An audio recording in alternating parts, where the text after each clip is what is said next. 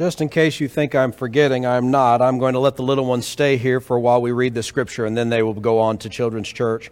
We're going to be reading from Mark chapter 15, starting in verse 16 through to verse 41. And the Word of God says this It says, The soldiers took him, being Jesus, away into the palace, that is the praetorium, and they called together the whole Roman cohort. And they dressed him in purple, and after twisting a crown of thorns, they put it on him. And they began to acclaim, Hail, King of the Jews! And they kept beating his head with a reed and spitting on him and kneeling and bowing before him. After they had mocked him, they took the purple robe off of him and put his own garments on him, and they led him out to crucify him. They pressed into service a passerby coming from the country, Simon of Cyrene, the father of Alexander and Rufus, to bear the cross. Then they brought him to the place of Golgotha, which is translated the place of the skull. And they tried to give him wine mixed with myrrh, but he did not take it. And they crucified him and divided his garments among themselves, casting lots for them to decide what each man should take. It was the third hour when they crucified him. And the ascription of the charge against him read, The King of the Jews. They crucified two robbers with him, one on his right and one on his left. And the scripture was fulfilled, which says, And he was numbered with transgressors. Those passing by were hurling abuse at him, wagging their heads and saying, Ha! You are who are going to destroy the temple and rebuild it in three days? Save yourself and come down from the cross. In the same way, the chief priests also, along with the scribes, were mocking him among themselves and saying, He saved others, and he cannot save himself. Let this Christ, the King of Israel, come down from the cross so that he may see, and we may see and believe. Those who were crucified with him were also insulting him. When the sixth hour came, darkness fell over the land until the ninth hour. In the ninth hour, Jesus cried out with a loud voice, Eloi, Eloi, lama sabachthani, which is translated, My God, my God, why have you forsaken me? When some of the bystanders heard it, they began to saying, Behold, he is calling for Elijah. Someone ran and filled a sponge with sour wine and put it on a reed and gave him a drink, saying, Let us see whether Elijah will come and take him down. And Jesus uttered a loud cry and breathed his last. And the veil of the temple was torn in two from top to bottom. When the centurion, who was standing right in front of him, saw the way that he breathed his last, he said, Truly, this man is the Son of God. There were also some women looking on from a distance. Among them were Mary Magdalene and Mary, the mother of James the Less, and Joseph and Salome. When he was in Galilee, they used to follow him and minister to him. And there were many other women who came up with them to Jerusalem. Please be seated. At this time, we would invite our children to head to Children's Church. Miss Brittany is in the back. She will wave at you. And that little ragamuffin with her is my son. I have no doubt he will also lead the way.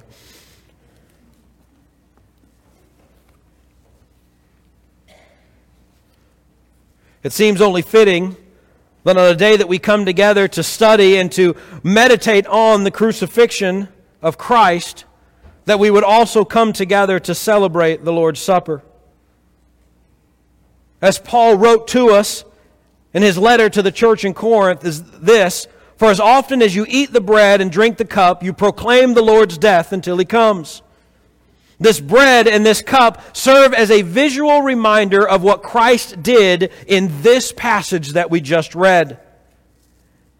And it was something that he communicated to us through the chapters prior. In fact, as we look at Mark chapter 14, verse 22, we read these words While they were eating, Jesus took some bread and after blessing it, he broke it and gave it to them and said, Take this, it is my body. Let us pray. Our gracious God and King, we come before you right now, and as we are, are meditating on and reflecting on the crucifixion, it seems only fitting that during this time we celebrate the Lord's Supper. Lord, we pray that as we come into this celebration, Lord, that we would not do so in an irreverent manner. Lord, even as Sunday school was teaching us this morning, we should only come to you with reverence and fear. God, recognizing that you are the God most high, that you are the creator of all things, that you know every molecule in our body. And even the very hairs on our head are numbered. And God, not only do you know this, but you know every star in the night sky and that you have given each one a name. God, you are far greater and far bigger than we could possibly understand. And yet you loved humanity so much that you would send your only Son to die on our behalf. God, we celebrate the Lord's Supper today, recognizing our great need for you. And God, we pray that as we come into this time, that your Spirit would pierce our heart, that we would recognize the ways that we fail you, the sins that we are still holding on to, and God, that we would hand them over to you in forgiveness. God, let us be reminded of our great need for this sacrifice. And Lord, let us celebrate and look longingly for the day that you return in all your glory to set all things right. Lord, we ask these things in Jesus' name. Amen. I would invite you at this time to peel back that top thing and to pull out the bread, which Jesus said in this way Take it. This is my body. Let us take the bread now together.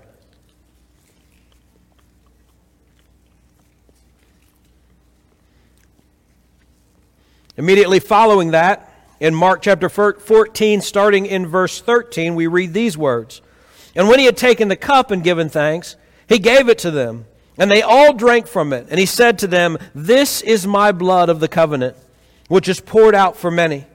Truly I say to you, I will never again drink of the fruit of the vine until the day when I drink it new in the kingdom of God.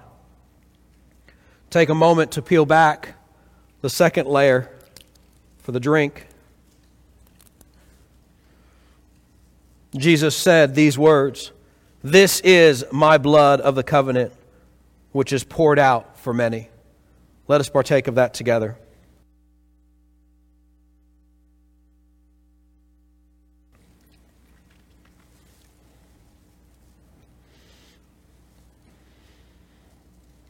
As we ponder this visual representation of the sacrifice of Christ on Calvary, I want this statement to hang for just a moment. The blackest day in all of history was this day. In all of human history, and indeed in all of creation, the blackest day in all of history was this day. The day that we crucified our Savior, the Christ, Emmanuel, God with us. And yet, the greatest news, the good news that, that fills every page of Scripture, comes from this dark day. Indeed, the blackest day in all of history has brought forth the greatest news that we could ever hope to hear. Let me show you today. Before we get to the greatest news, I think it is right to maybe start with just some good news. And the good news is, is found in all of the details of this passage. I want to just point out a few details from the passage that as we read it, it's just part of the story. One of the things that Mark does is he gives us a very concise, matter of fact description of the crucifixion. There's not a lot of commentary. If you look through there, almost everything he says is just flat out what happened. And then this happened, and then this happened, and then this happened, and then this happened. And I want to point out some of the things that happened. He was, Jesus was mocked. Jesus was beaten. He was sent off to be executed. He was hung on a cross, which was a piece of wood. They took his clothes from him. They crucified him between two other criminals. The people who passed by shook their heads at him as they, as they insulted him. They gave him sour wine or bad wine, cheap wine, nasty stuff. These are all just simple details that we find throughout the story. And if we were just reading it briefly like we would read any story, we would just say, yeah, these are the, this is what happened. These are the details. You may, if you're skimming it over again, you might be saying, hey, Pastor, these are all the details. This is almost everything that happened in this passage. So what? Why does it matter? How could the details that happened in Jesus' crucifixion possibly point us to good news? Well, I point out these details because of, of something that every single one of these details has in common. And that is this every single detail that I have mentioned from our passage today was prophesied about in the Old Testament. Think about that for just a moment. All of these seemingly just simple things, like something you would expect to be in this, just the natural course of the crucifixion account, were, were there. And, and not all of them were stuff that Jesus could have done intentionally. He can't make people act a certain way or do a certain thing. And yet, every single one of them had already been communicated to Israel. Every single one of them had been told to them through the prophets of old and through King David when they talked about who this Messiah would be. Let me show you. To the mocking, we have Psalm 22, verses 6 and 7. Where if we look at those, it says, But I am a worm and not a man, a reproach of men and despised by the people. All who see me sneer at me. Isaiah 50, 50, verse 6 says this I gave my back to them to strike me, and my cheeks to those who pluck out my beard. I did not cover my face from the humiliation and spitting, speaking to the beating that he endured. We know that Jesus was sentenced to execution on the cross, and Isaiah 53 8 says this that by oppression and judgment he was taken away. And as far as his generation, who considered that he would be cut off from the land of the living for the transgression of my people, to whom the stroke was due. He was sent away to be executed. In regards to his clothes being cast lots for and given uh, to the praetorium. And again in Psalm 22, verse 18, it says this that they divide my garments among them, and for my clothes they cast lots. The two robbers that he was stuck between, we find in Isaiah 53 as well, verse 12, who says, I was numbered with the transgressors. Even the head shaking. Psalm 109, verse uh, 25 says, I also have become a reproach to them. When they see me, they wag their head. To the wine, Psalm 69, 21 says, They also gave me gall for my food and for my thirst they gave me vinegar to drink. Over and over again, all of the details of Jesus' crucifixion, we hear echoes from the Old Testament. I would let you know this isn't even an exhaustive list. This is just talking about some of the things that happened. Not even getting into some of the theological implications of him dying on their behalf, of blood being spilled. Not even talking about the times where Jesus told them what was going to happen days, months, even years before it actually happened. As Jesus foretold of his betrayal and his crucifixion and his death.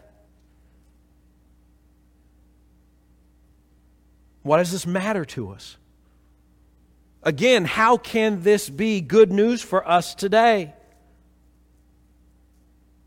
Well, it is because it shows to us that even in history's darkest hour, God was still in control. And not only was he still in control, but he was accomplishing his perfect will. Imagine for just a moment when you think of this, this dark day, this darkest hour, this, this the worst day in all of history from the beginning of creation to the end and consummation, the darkest day in all of history was still under the sovereign rule of God and accomplishing His perfect will. I know that everyone in this room has been through hard times. I know that everyone here today has gone through seasons of their life where things seem to be over. That you never thought you would recover, that you never thought you would get through what you were going through this day. And for some of you, you know that day is probably coming. Maybe you're young and you haven't really been to that level yet, but let me tell you, you will have bad days. In fact, you will have terrible days. In fact, you will have black days. And yet, when we look at this day, we can have confidence that even in our hardest times, God is in control and He is doing good. Now, it won't feel good, and it may not be good. You may be going through bad at times, and there may not necessarily be that point later where God says, Hey, by the way, all that bad stuff led to this, and this is great. But He is there, and He is working, and He is good. And so you can trust Him and you can have hope. And you can lean into the Father harder than you ever have before and place your faith and your trust in Him that He will see you through and that He has not left you. That's good news. That's good news for us today. And this good news leads us to some great news. And that great news is found in the midst of the mocking.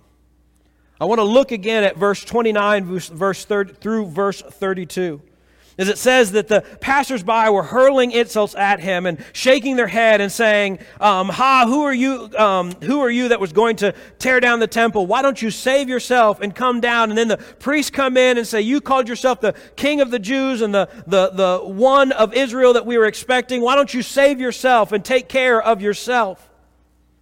all of the passerbys, all of the leadership, all of the people in Jerusalem that day, save the disciples who were at a far off distance, were mocking him and saying that he should just come down from the cross if he is as powerful as he claims to be. If he is indeed the Son of God, one with God, equal to God, which is what they were so, they were, were so upset about, then surely he would not allow himself to remain on that cross and die. But here is the interesting thing he could. He could have done that. Think about it for just a second. Just one moment, ponder this. Jesus, absolutely, without a shadow of a doubt, if he had decided to do so, could have come down off of that cross. He had the power, he had the ability to do so.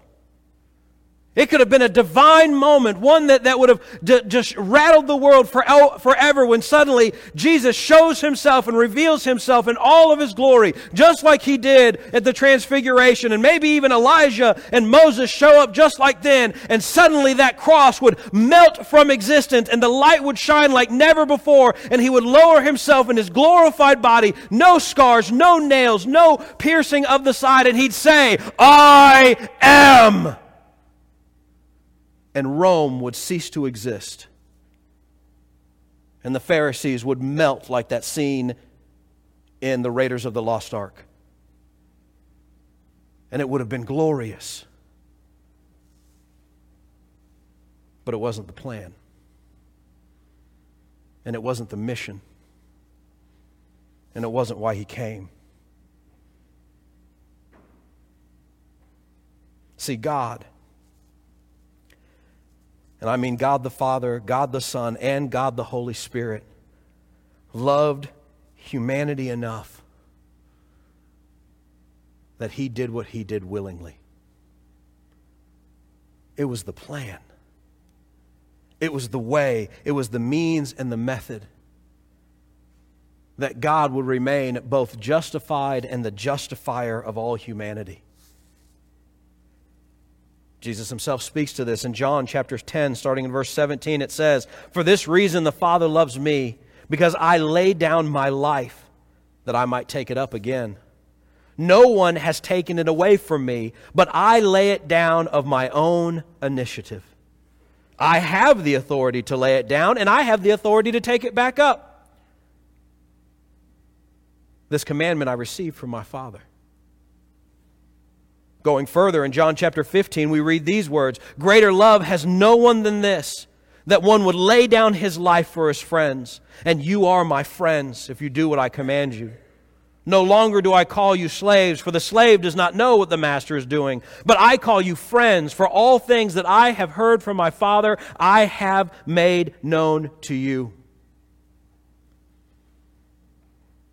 They mocked him and said, If you really are all that and a bag of potato chips, come on down. And he didn't. But not because he couldn't, but because he loved us so much that he didn't to accomplish his mission on this earth. He knew that he needed to do this in order to give us a relationship with him and an eternity with him. Think about this for a moment. That's how much you're loved. That's how much you're loved. You're loved so much that even though Jesus had all the power to alleviate and escape his suffering, he chose not to because he knew what that would mean for you. We barely have a concept of that when every once in a while, as a husband or a wife or a mother or a father or even a best friend, we will choose to give up what we want for what is better for the family. We're a dad who gives up the great job promotion that he knows would ultimately wreck his home life. We do that as a friend who, who doesn't go off and, and abandon another friend because he's chasing after some guy or, or she's chasing after some girl because they don't want to abandon their friend. And God does this and Christ does this to a level we can't even understand. That he willingly, knowingly endured the cross because he loved us so much that he did not want to see us doomed to hell for all eternity. And make this clear. If you are in Christ, he loved you that much, but if you are not in Christ, he loved you that much too. Which means all of those people that we've been going out and we've been praying over their homes and we've been delivering those bags and we've been having conversations with them, he loves them too. And whether they are this close to God or a million miles away, it really doesn't matter. But Christ loved them enough to be nailed to that cross for their salvation. This brings us to the best news. The news that makes this matter all the more.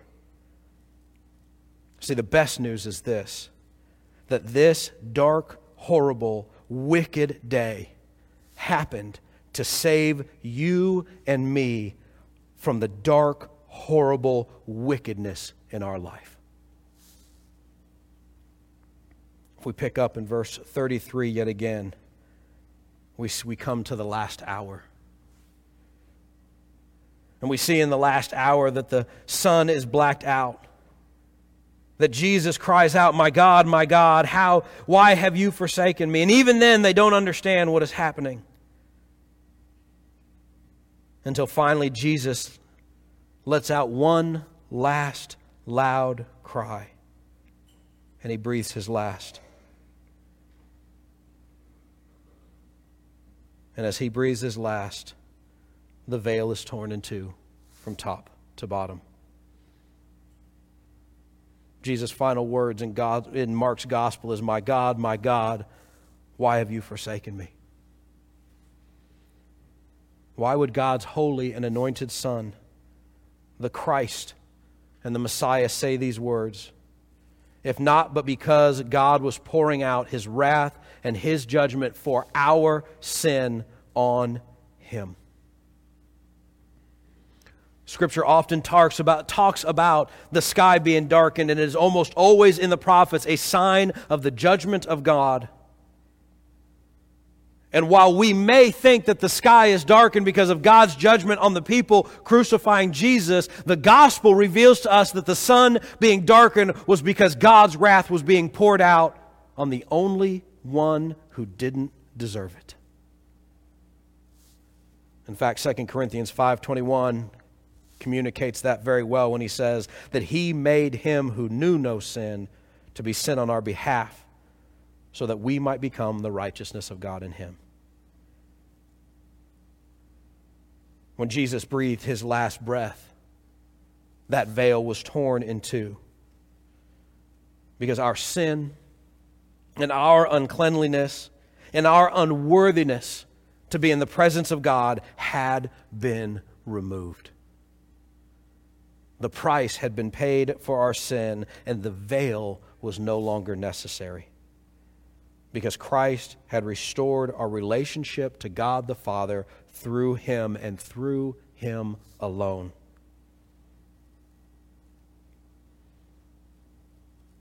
I want to read a passage to you today that I think really communicates well what happened on this black, great day.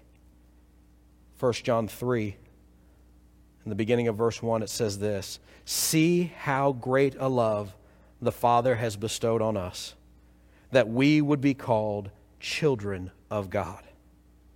And such we are. When Christ died, he didn't just put us back on good terms with God and say, Good luck.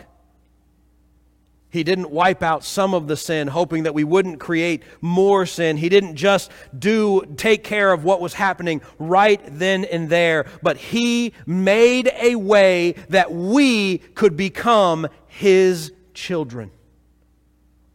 That we would be adopted into the family of God, that we would be His and that we would enjoy Him forever, and that we would look forward to our inheritance, which is the new heaven and the new earth, where we will be with God and we will be with Jesus, free from sin forever. This is great news. And this great news had a cost. And so the blackest day in all of history made the payment, paved the way so that we could have the greatest hope that anyone could ever be offered, and that is a life with Christ forever.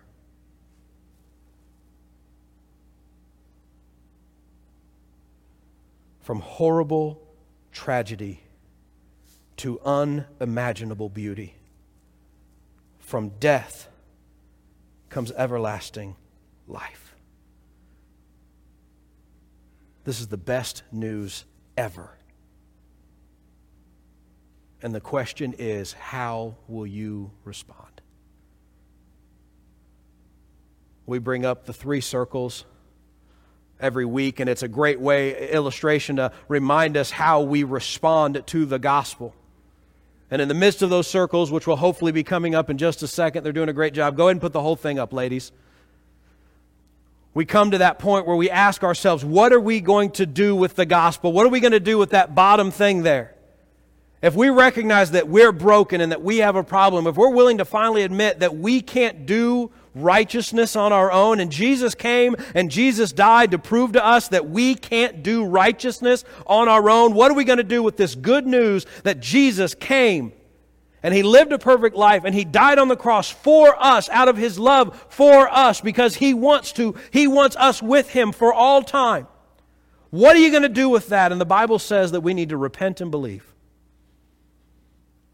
Romans 10 9 says it this way For if you confess with your mouth Jesus is Lord and believe in your heart God raised him from the dead, you'll be saved. Which means, first, we have to believe what just happened in this scripture actually happened that Jesus is a real person, that he is God in the flesh, who did all the things that it says, and that not only that, but that he rose from the grave three days later. Spoiler alert for the weeks to come. We have to believe that with all our heart.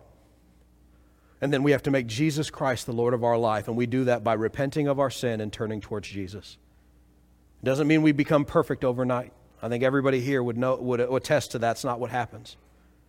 But it does mean we turn our face, we turn our path away from this world and the sin that runs it. And we turn to Christ and we begin to follow Him with all of our hearts. That's how we receive this good news. That's how this good news becomes good news for us. And that is how this good news will transform our community our nation, and this world for God. And it is only through us believing on the Lord Jesus Christ and, and making him the Lord of our life that we will no longer be broken, but we will begin to recover and pursue God's purpose for our lives. That's why Jesus died on the cross. That's why he stayed on that cross when he didn't have to. That's why the veil tore in two. And that has been God's plan for you from the very beginning. So, how will you respond today? If God has laid it on your heart to receive Jesus Christ as your Lord and Savior, we would invite you to do that today. I'm going to be standing right up front you are welcome to come up, talk to me about what it means to make Jesus Christ your Lord and Savior. If you're in this room today and you've not done that, but you're with somebody who has, because they drug you here, they can share this with you too. Turn to them and say, Hey, I want this. I want to receive Christ as my Lord and Savior. And you guys can begin that conversation. It does not have to be me up front. Maybe you've done that and you've received Christ, but you're ready to join in membership with this church or do so through baptism. However, God is calling you to respond to the best news you are ever going to hear, we invite you to respond to that today. Let us pray. Our gracious God and King, Lord, we thank you and we praise you so much for who you are. God, we praise you that your plan was to send your one and only Son to save us. And God, we praise you that you loved us so much and that Jesus loved us so much that he did it, and he did it willingly because he knew that we don't get saved unless he pays that price. And so, God, we are here today and we give you all the glory because we know that we do not contribute to our salvation, but that you and you alone have paid the price for us. Lord, I pray that there's anyone here today that, is, that has heard this good news today, that has heard the best news that they're ever going to hear, and they are ready to respond to that good news. And they're ready to receive that good news. And they're ready to make that good news for them today. God, I pray that they don't wait another day, that they don't wait another week. They don't wait until the, the enemy can snatch this thought out of their mind. But God, that they would surrender their life to you today, that they would become a follower of Jesus, and that they would trust in you for salvation. God, we ask these things in Jesus' precious name. Amen.